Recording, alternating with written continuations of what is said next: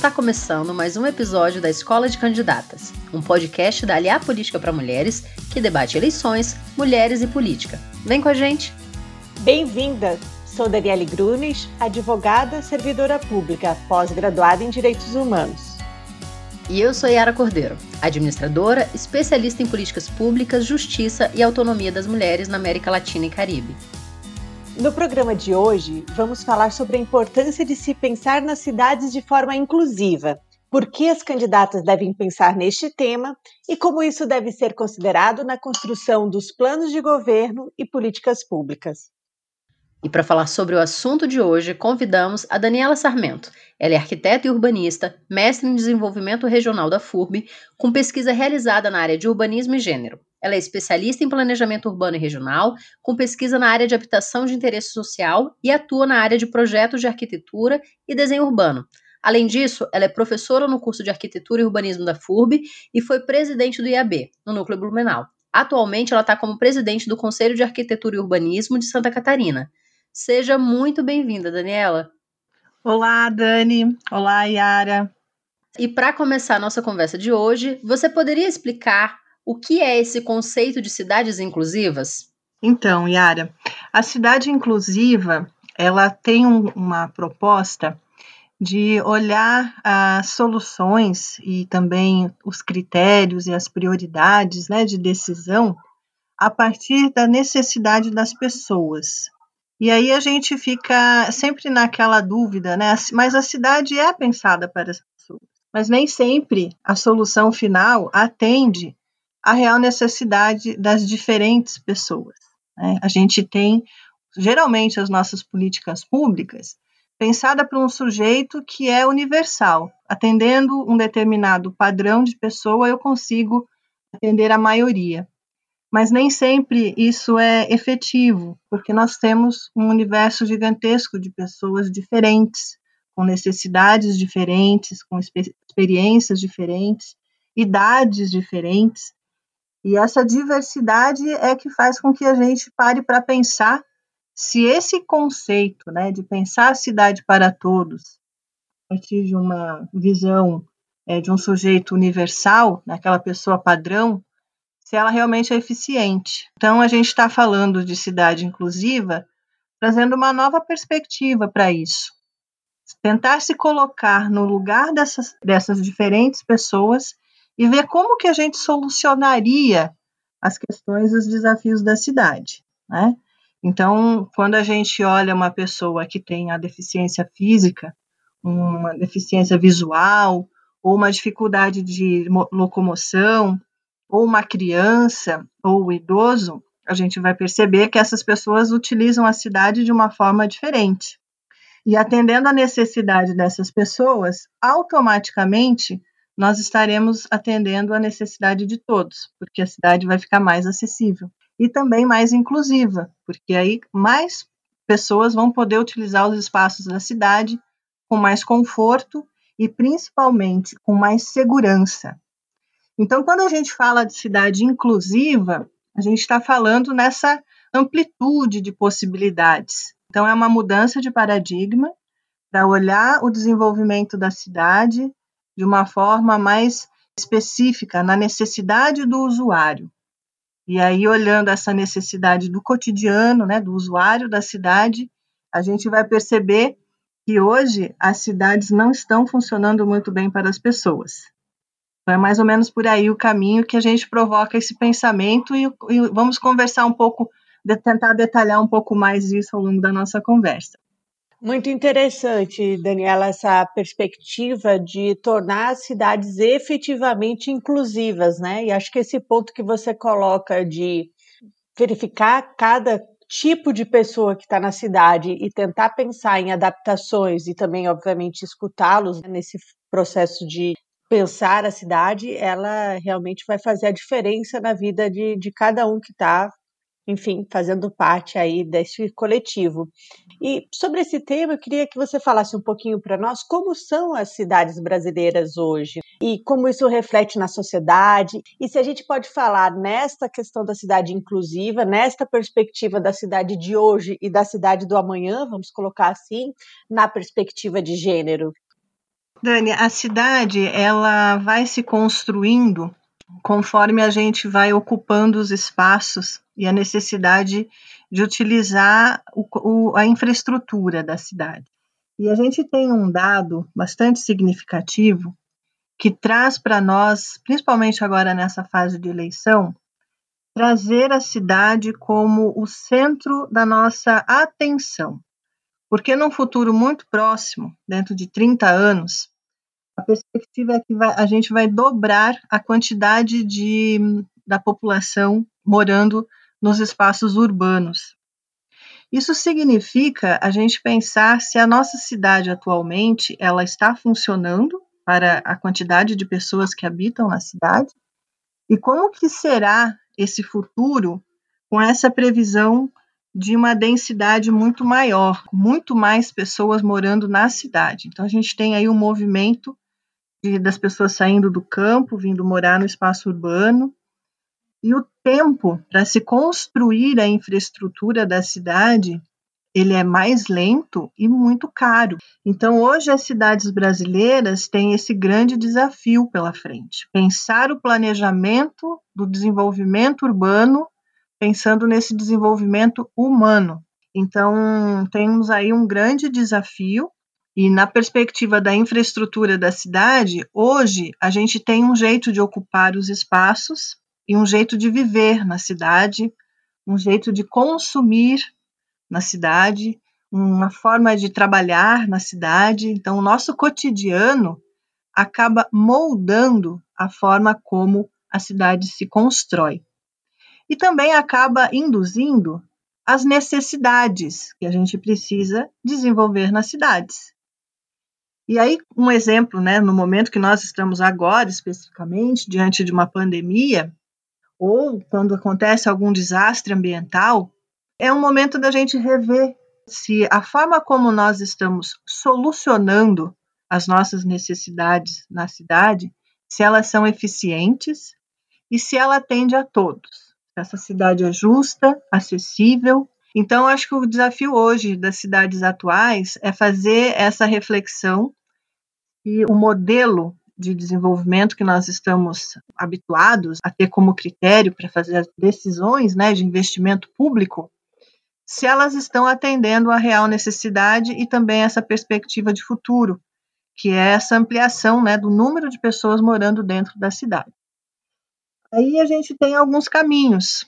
Continuar vivendo e consumindo e nos comportando da forma como nós estamos nos comportando e ampliar duplicar a infraestrutura urbana, ou a gente pensar em rever a forma como, como nós organizamos o nosso cotidiano, para poder aproveitar melhor a infraestrutura que nós já temos. Então, vou dar um exemplo disso. Se eu continuar pensando que eu vou poder ter a minha matriz de mobilidade urbana pautada no automóvel individual, se eu duplicar o número de pessoas morando na cidade, teoricamente, matematicamente, eu teria que, daqui 30 anos, ter o dobro de vias, de calçadas, de infraestrutura para o meu automóvel poder circular pela cidade.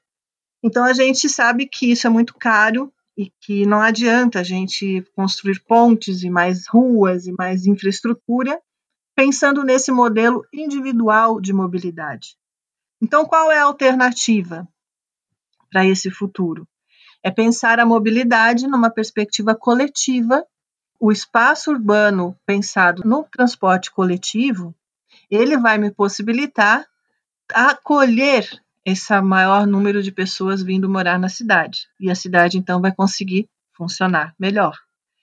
Mas olhando na nossa atualidade, a gente sabe que em muitas cidades o transporte coletivo não funciona, porque é caro, porque as empresas têm dificuldade de concessão, são N motivos para muitas cidades não terem ainda priorizado o seu transporte coletivo. Mas, se a gente entender que o transporte coletivo é a saída mais eficiente e passar a ser prioridade, a gente pode utilizar a infraestrutura que nós já temos, melhorar para acolher o transporte coletivo, inclusive com subsídio, porque o impacto que nós temos do dinheiro público no transporte coletivo e vendo a cidade fluir mais, com horários de ônibus com mais disponibilidade, com um preço mais acessível e com mais segurança, a cidade vai funcionar melhor e para mais pessoas. Então aí é um exemplo de como que a gente pode pensar esse futuro na, na perspectiva da mobilidade, né? trazendo essa, esse modelo priorizando o transporte coletivo. E da mesma forma, melhorando a forma de circular nos espaços da cidade. Então é um pouco por aí. Eu acho que o futuro, pensar a cidade hoje, é pensar numa perspectiva coletiva, utilizando o máximo possível os recursos que a gente já aplicou para construir a cidade que nós temos. Então é um pouco nesse caminho. E quando a gente pensa essa infraestrutura na perspectiva da inclusão, que é o nosso a conversa que a gente começou anteriormente, pensar essa cidade na, com alternativas de segurança, de acesso, de, de um desenho que consiga permitir com que as pessoas consigam circular e estar no espaço público com segurança e também com conforto. Então, isso melhora a qualidade de vida, isso dá mais condições para receber as pessoas no espaço público e também mais condições que a vida cotidiana aconteça com mais trocas. Esse é um outro modelo que a gente precisa pensar. Tem aí uma possibilidade grande de mudança. Hoje a gente quase não se encontra no espaço público. A gente for olhar as nossas praças, alguns parques, as pessoas têm muito medo da cidade. Os muros vão ficando cada vez mais altos, as pessoas vão cada vez se escondendo mais dentro das suas casas por conta de um medo desse espaço público que não está estruturado. E aí a tendência é aumentar a vigilância, aumentando as câmaras de segurança, cercas com, com dificuldade de acesso. Então, a, a, ideia é que a gente consiga trazer as pessoas para a rua para que, aos olhos das pessoas, o espaço fique seguro. Aí também tem uma possibilidade de mudar o modelo. Quanto mais pessoas na rua, mais segura essa rua fica. Então, hoje nós temos o inverso acontecendo. As pessoas estão se escondendo cada vez mais, ficando mais distante do espaço público, e talvez a, a nossa saída para esse futuro é o inverso. A cidade, quanto mais pessoas interagindo, é, se conhecendo, mais forte ela fica os seus laços sociais. E aí a cidade, a segurança acontece a partir da confiança entre as pessoas. Então aí tem também um paradigma importante para a gente ver. É por aí. E, e, assim, são várias temáticas né, que a gente pode pensar, mas sempre tentando entender e, se e fazer essa reflexão. Será que a, a solução que a gente tem encontrado hoje, ela está realmente atendendo o cotidiano das pessoas? Será que essa infraestrutura faz sentido? Será que faz sentido eu continuar repetindo um modelo que nem sempre é o melhor modelo? Né? Então, é uma, um momento aí de que a gente sabe que vai ter esse fenômeno de ampliar a quantidade de pessoas morando no espaço urbano. É um momento que a gente tem que fazer essa revisão.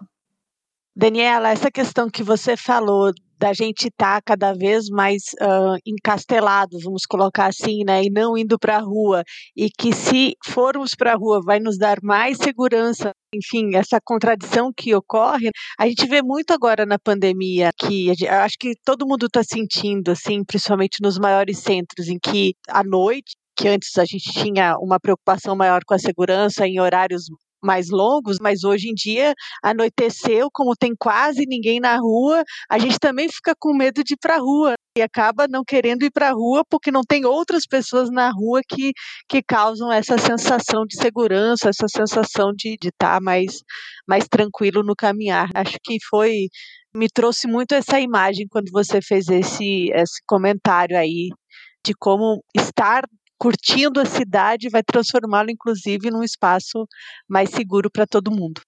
A gente tem um exemplo, Dani, a cidade de Medellín e Bogotá são duas cidades que historicamente são conhecidas como cidades que tinham um problema muito sério de, de violência. E eles conseguiram reverter esse quadro estruturando todo um novo formato para a mobilidade urbana. E hoje você passa em Medellín, em Bogotá, as pessoas estão na rua. A prioridade é a circulação das pessoas na rua, com muita vitalidade, e aí não é só a rua, mas sim o comércio na, na borda dessa rua. Fachadas ativas, fachadas que não são muros fechados, mas sim com atividades acontecendo e mesclando né, a, residência com o comércio para você poder realmente ter interesse em circular na rua. E isso faz com que o espaço tenha vitalidade. E isso está diretamente ligado ao plano diretor, ao desenho de desenvolvimento da cidade, que também interessa bastante as candidatas a vereadoras, as prefeitas. O plano diretor é um documento que vai induzir para esse tipo de modelo de cidade. Daniela, isso que você traz é bem importante. Eu fui diretora social da Administração Regional de Brasília. Para quem está nos ouvindo agora que não é de Brasília, a administração ela funciona como se fosse uma prefeitura e nós tínhamos um projeto chamado Ocupe o Centro. A ideia era exatamente trazer para essa parte central da cidade, que não era tão ocupada e é considerada como perigosa, trazer as pessoas, né, fazer ações em que as pessoas estivessem ocupando ali, porque a gente tinha indicativos de que isso trazia mais segurança. E é muito difícil para o gestor pensar nisso. É muito difícil, por exemplo, Brasília, quando foi construída há 60 anos atrás. As ruas são extremamente largas. Só que a gente não esperava que tivesse essa quantidade de pessoas que tem hoje. Ela foi projetada para 500 mil pessoas, hoje ela passa de 3 milhões. Então, por mais que o gestor tente pensar daqui a 20, 30 anos, pode ser que ele não consiga refletir a realidade, porque realmente tem muitas coisas que precisam ser ponderadas nesse plano. E aí, diante disso, eu queria perguntar para você se é possível criar políticas públicas que transformem a cidade que a gente tem hoje para realmente atender às necessidades das pessoas que a ocupam. E quais seriam essas políticas públicas, né? O que, que deve ser considerado na elaboração dessas políticas públicas para que as pessoas realmente sentissem que elas fazem parte da cidade? Sim, o principal, o principal instrumento né, de política pública para esse desenho da cidade é o plano diretor. É, é no plano diretor que a gente estrutura toda a estratégia de desenvolvimento e o modelo que é possível, então, implementar. Dentro do plano diretor, é possível e é também indicado que se faça os planos mais detalhados. Então, a gente tem dentro do plano diretor a possibilidade de fazer o plano de mobilidade daquela cidade, como que a cidade vai funcionar no seu fluxo, é possível fazer o plano, o zoneamento né, da cidade, onde que o comércio, a residência, as indústrias, dizer em qual local, qual região da cidade a gente vai estar induzindo o crescimento ou retraindo o crescimento da cidade. O plano de habitação também é um outro documento importante a ser complementado. Então, o plano diretor ele é um guarda-chuva para pensar a política pública na perspectiva do desenvolvimento urbano e a partir dele são elaborados os planos específicos e ainda é possível fazer o plano urbanístico. Então, vou pegar aqui um exemplo. A gente tem muitas cidades que têm um potencial gigantesco na área cultural e patrimônio histórico mas não sabe como fazer a cidade se desenvolver na, tendo todo esse patrimônio. E aí acaba, muitas vezes, não tendo uma solução e esse patrimônio acaba sendo demolido ou perdido pelo tempo, sem manutenção. Ter um plano detalhado para pensar esse patrimônio histórico sendo um elemento de atração colocar um equipamento bacana que aconteça, que atrai as pessoas para ir conhecer aquele patrimônio, ele pode passar, deixar de ser uma ruína para passar a ser um grande atrativo. E tudo em volta desse patrimônio pode se desenvolver a partir dessa nova atração para aquele imóvel. São várias estratégias que a gente pode pensar no detalhamento desses planos que estão contidos dentro do plano diretor. O caminho né, de estruturar a política pública urbana é através do plano diretor. E aí é importante também a gente falar do Estatuto da Cidade, que é um instrumento muito importante. É importante reforçar que o Brasil tem um, um conjunto de leis urbanísticas extremamente sofisticado. A gente tem um, um arcabouço legal considerado um dos melhores do mundo. Nosso Estatuto da Cidade é um documento muito importante de ser conhecido, porque além dele dar as diretrizes de como fazer isso de forma participativa e, e também trazer as regras né, de como implementar o plano diretor, ele também vai trazer para nós os instrumentos urbanísticos. O que, que, são os instrumentos urbanísticos? É a forma que a gente pode, através da cidade, fazer com que a cidade tenha condições de gerar é, recursos para que a gente possa criar fundos que sejam possíveis aplicar o recurso na própria cidade. Então, isso é bastante interessante conhecer. Tem ali um instrumento do, da outorga onerosa, por exemplo. A outorga onerosa é uma legislação que, quando você quer construir a mais do que o plano diretor permite, você vai pagar um recurso a mais para poder criar um fundo para a própria prefeitura. Então, você tem condições de gerar recurso a partir da forma como você ocupa a, o território. E com isso você vai gerando um ciclo virtuoso de autogestão para o próprio desenvolvimento urbano. Então, essa é uma questão chave, porque um dos principais desafios para se implementar a política pública urbana são os recursos, porque tudo é muito caro. É muito caro você revitalizar uma praça ou fazer uma estrutura nova de uma via, é, re, restaurar ou fazer um parque. Então, esses instrumentos urbanísticos podem ser uma fonte de recurso para poder subsidiar a própria manutenção das cidades.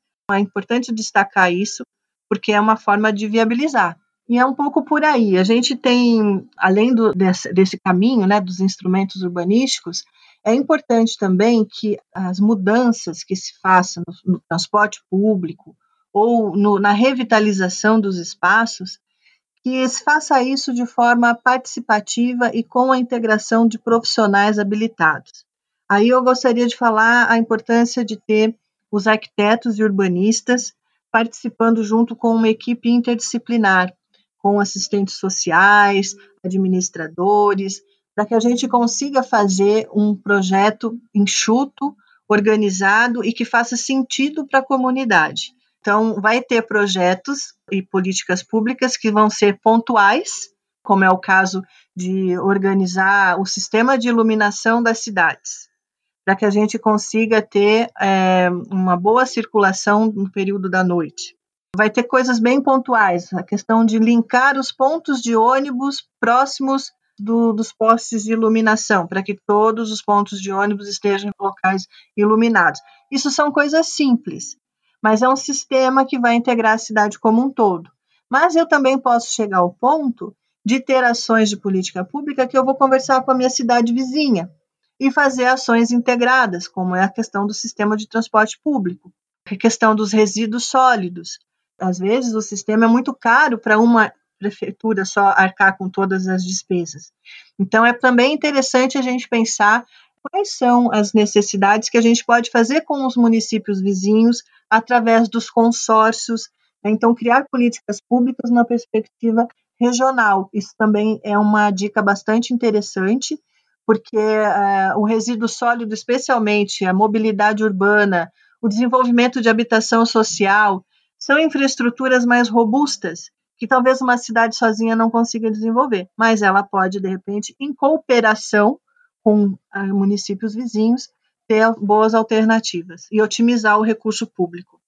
Daniela, a gente está neste ano eleitoral e não é um ano eleitoral qualquer, é o ano das eleições municipais. E é no município que são desenvolvidas a grande parte das políticas públicas diretamente para os cidadãos e para as cidadãs as candidatas têm que refletir sobre isso, e acho que esse nosso debate sobre cidade inclusiva traz mais alguns elementos que elas vão utilizar na construção dos seus planos de governo.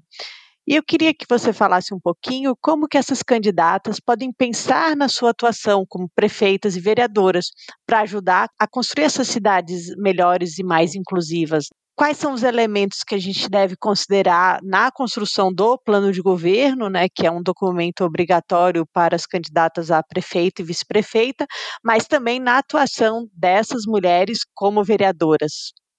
Então, eu acho que um plano de governo eficaz ele tem que considerar duas dimensões. A capacidade de fazer propostas que estejam completamente ancoradas com a realidade e que tenha condições de ter é, engajamento com as pessoas, que as pessoas estejam sabendo e entendendo aquilo que está sendo é, oferecido, se colocando para o desafio né, de implementar. Então, a leitura da realidade, a candidata precisa ir a fundo nos dados. E hoje é uma grande dificuldade a gente encontrar os dados sobre a cidade. Então, aí tem, tem um desafio, inclusive, que pode até ser um, uma proposta do plano de governo, né, de, de buscar é, estruturar melhor a, a, o setor de planejamento urbano ou das secretarias para que se tenha uma fonte de dados integrado, para que a gente consiga realmente fazer a leitura de qual é a real necessidade daquele município. E também os métodos que a gente precisa evoluir para poder é, fazer a consulta popular, para que as pessoas consigam expressar aquilo que elas realmente estão precisando, no cotidiano das pessoas, é, o mais próximo possível do que é a necessidade concreta do dia a dia. Então, eu acho que a candidata que estiver olhando para essas, essas duas dimensões, elas vão conseguir ter um plano de governo atualizado e efetivo. Eu acho que esse é um primeiro ponto. E o que, que precisaria, além da forma né, de fazer esse plano de governo, é, alguns eixos que são fundamentais. A gente entender que uma, uma dimensão hoje que molda a nossa cidade é a questão da segurança, a segurança pública. E quando a gente olha a questão da segurança, é revisar o modelo do que se tem como segurança pública. E a cidade, ela pode ser um poderoso instrumento de empoderamento da comunidade para que ela passe a cuidar junto da segurança da cidade. O conceito da coletividade, da rede de vizinhos, a capacidade que a cidade tem através do seu espaço público de fazer com que as pessoas se sintam seguras a partir do encontro e não do isolamento. Então, a segurança pública é diretamente ligada ao formato que a gente desenvolve as nossas cidades. A mobilidade urbana, né, isso é um outro ponto importante de se considerar no plano de governo, o acesso à cidade. E quando a gente faz o recorte das mulheres, essa discussão, é, a gente tem aí um fenômeno especial, que é o medo que as mulheres têm de usar a cidade. Trazer essa dimensão das mulheres para modelar o plano de governo vai fazer total diferença, porque nós vamos buscar elementos que é, os, os formatos atuais não consideram. Então, o medo das mulheres é diferente dos homens ao usar a cidade. Então, isso vai fazer com que a gente busque programas e políticas públicas que atendam à necessidade dessa mulher circulando no dia a dia, independente do horário do dia, mas especialmente à noite, né, as mulheres que trabalham à noite, isso dá bastante é, insegurança. Então, assim, um programa de manter os, um incentivo de manter os loteamentos, é, a responsabilidade dos proprietários de loteamento de manter os lotes sempre roçados. Isso vai impactar diretamente a vida das mulheres.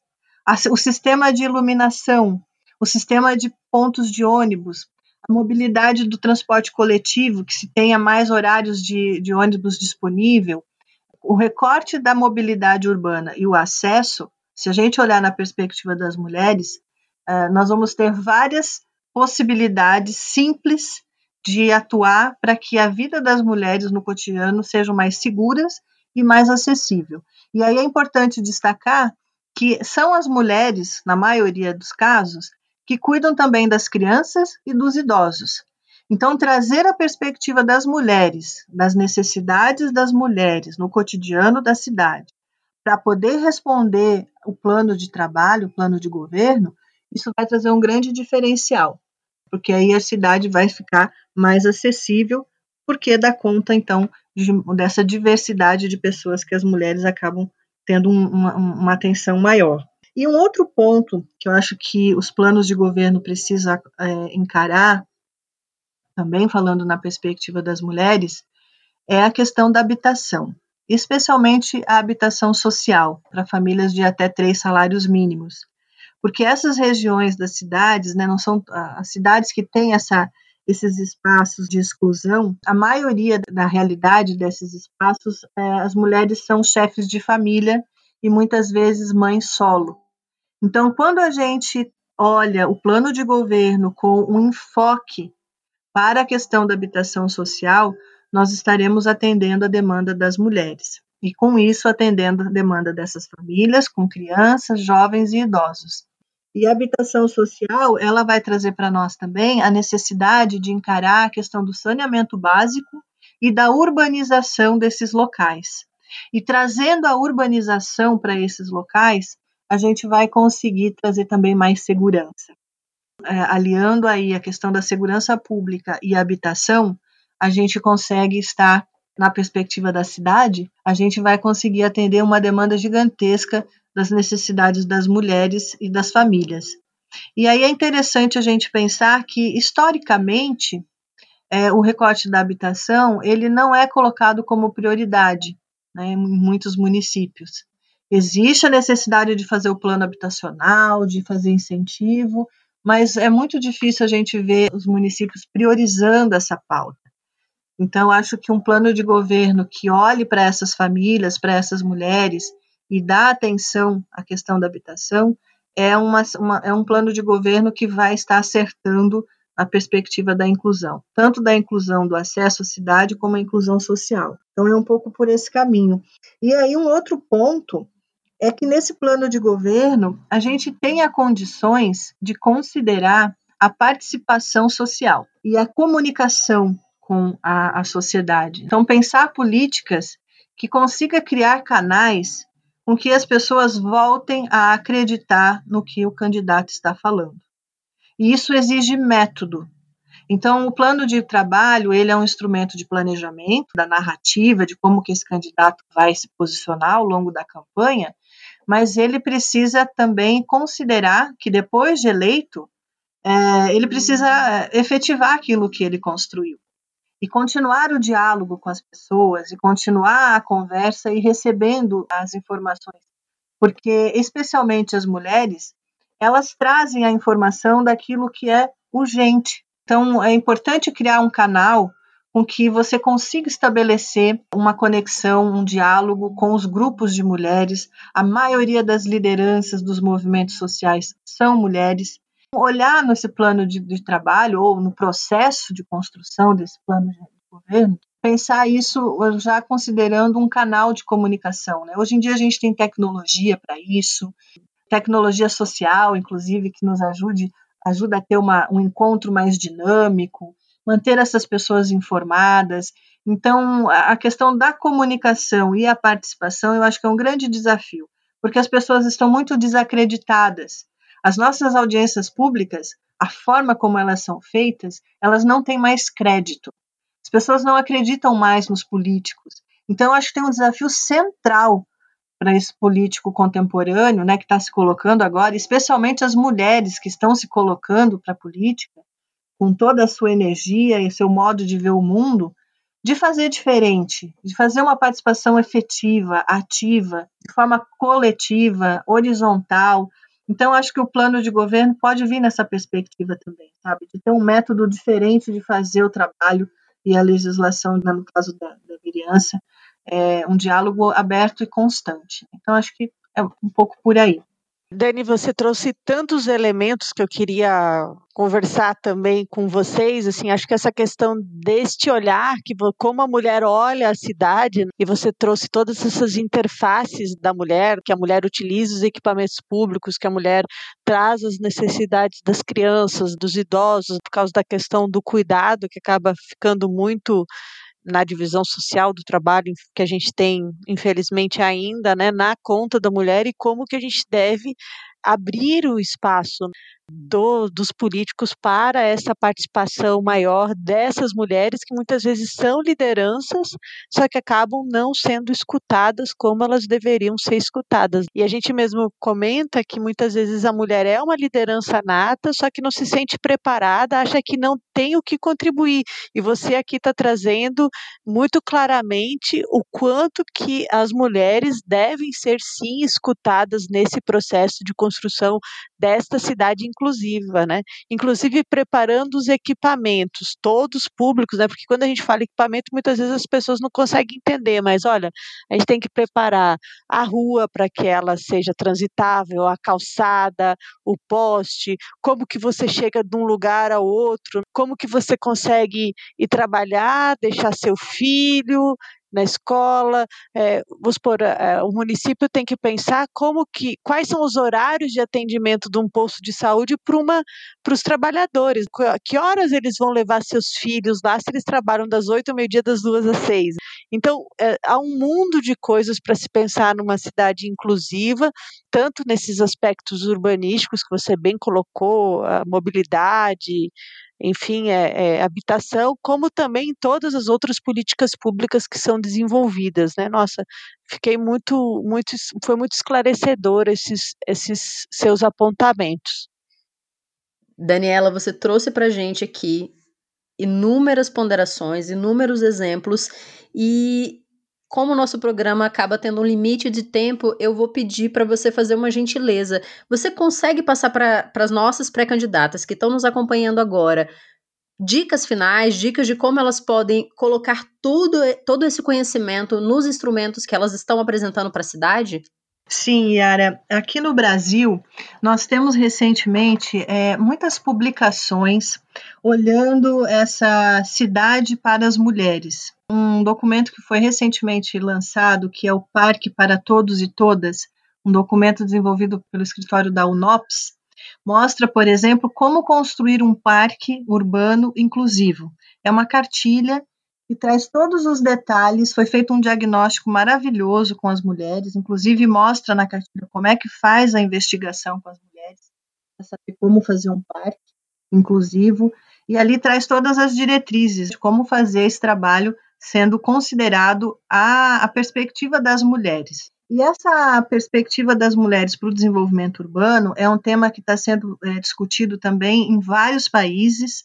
É, nós temos o exemplo da cidade de Barcelona, Paris, Viena, Argentina, muitas cidades na Argentina, na Colômbia, que vem aí trazendo ah, o recorte de gênero para discutir as necessidades das políticas públicas. Discutindo isso com as mulheres, a gente consegue então ter essa aplicação. Nós temos hoje vários guias que já orienta como fazer a política pública com a perspectiva de gênero, é, o Guia de Barcelona, tem um de Viena também, o Parque, inclusive para as mulheres. Então, são documentos que acho que vale a pena dar uma olhadinha para poder desenvolver essas propostas de política pública. E também a gente tem, dentro do site do Conselho de Arquitetura e Urbanismo, um documento sendo lançado esse mês, que é a Carta aos Candidatos. Essa carta traz vários vídeos e também uma orientação técnica e quais são as prioridades para se desenvolver a política pública urbana. Então, acho que esse é um outro conteúdo importante também para ser estudado. E a cidade inclusiva para todos. Né? Então, é um debate ali que tudo isso que a gente conversou hoje, vocês vão ter oportunidade de assistir os vídeos e aprofundar um pouco mais é, esses conceitos que a gente trabalhou. Então, é um pouco nessa perspectiva que a gente também me coloca à disposição, né, para qualquer dúvida que vocês tiverem, eu fico à disposição de vocês. Daniela, você trouxe considerações muito importantes, né? Isso de para a cidade ser inclusiva, precisa pensar nas diversas necessidades das pessoas que compõem a cidade. É um, é um olhar muito importante que o gestor tem que ter. Você também falou um pouco sobre como é preciso avaliar se as necessidades estão sendo realmente atendidas, pois é claro, o desenvolvimento urbano ele deve andar lado a lado com o desenvolvimento humano. Como é que a gente balanceia isso? Como é que a gente consegue contrapor isso e ter um real desenvolvimento na cidade? Uma outra ponderação que você trouxe que eu achei muito legal foi como considerar, ao pensar nas políticas públicas, a importância do plano diretor, do plano de habitação, também do Estatuto da Cidade. Você trouxe que o desafio para essas pessoas que estão construindo agora esses planos é estruturar melhor, né? Uma fonte de dados que seja confiável, porque nem sempre a gente consegue achar essas fontes de dados que tragam quais são as reais necessidades do município, o que, que realmente está precisando. Que pode ser feito, por exemplo, uma consulta popular, como você colocou, sabe, em especial para verificar os, os cases de sucesso em relação à segurança pública, em relação à mobilidade urbana, em relação, inclusive, ao cuidado com as mulheres e como é que elas acessam a cidade. E agora, no final, você traz para a gente essa questão da carta dos candidatos às eleições municipais. Eu achei interessantíssimo porque a gente, você trouxe diversos casos, a gente ouviu você falando e a gente tem conhecimento sobre diversas cidades que conseguiram melhorar não só a sua segurança pública, mas também o seu acesso. E claro, diversas cidades também conseguiram trazer tudo isso com o olhar da mulher. Então é importante para esse gestor e essa gestora, em especial as nossas pré-candidatas que estão acompanhando agora, que vão ter essas pessoas acompanhando elas no desenvolvimento desses planos, de como conseguir ter uma cidade mais inclusiva e que realmente atenda às necessidades das pessoas. Então, foi um aprendizado enorme. Eu gostei muito de ter esse debate com você. Eu tenho muito a agradecer você por todas as contribuições que você deu. Muito obrigado por aceitar o nosso convite e seja sempre muito bem-vinda. Daniela, muito obrigada pela sua presença, por ter aceitado o nosso convite. Mais uma vez, obrigada, Yara, por estar aí dividindo esse espaço com vocês. Uh, sempre aprendemos muito quando estamos juntas. Dani e Yara, foi um prazer enorme estar aqui com vocês para ter essa oportunidade de falar das cidades né, e o potencial que são as cidades para esse desenvolvimento humano, social, ecológico. A gente tem aí pela frente esse desafio gigantesco. Então, foi bastante interessante. Agradeço o convite e fico à disposição de vocês sempre. E se você gostou desse episódio, tem uma dúvida ou quer sugerir um tema pra gente, siga o nosso Instagram, arroba Política, e manda uma mensagem pra gente. Todo esse material que a Daniela Sarmento trouxe hoje será disponibilizado na nossa página Escola de Candidatas. Lá você terá acesso aos links, aos vídeos e todo o material de orientação que ela sugeriu. É isso, muito obrigada a todas vocês, muito obrigada Daniela Sarmento, muito obrigada Daniele Grunich. Foi um prazer estar nessa conversa com vocês e até a próxima. Obrigada a todas, obrigada a você que está nos ouvindo até agora.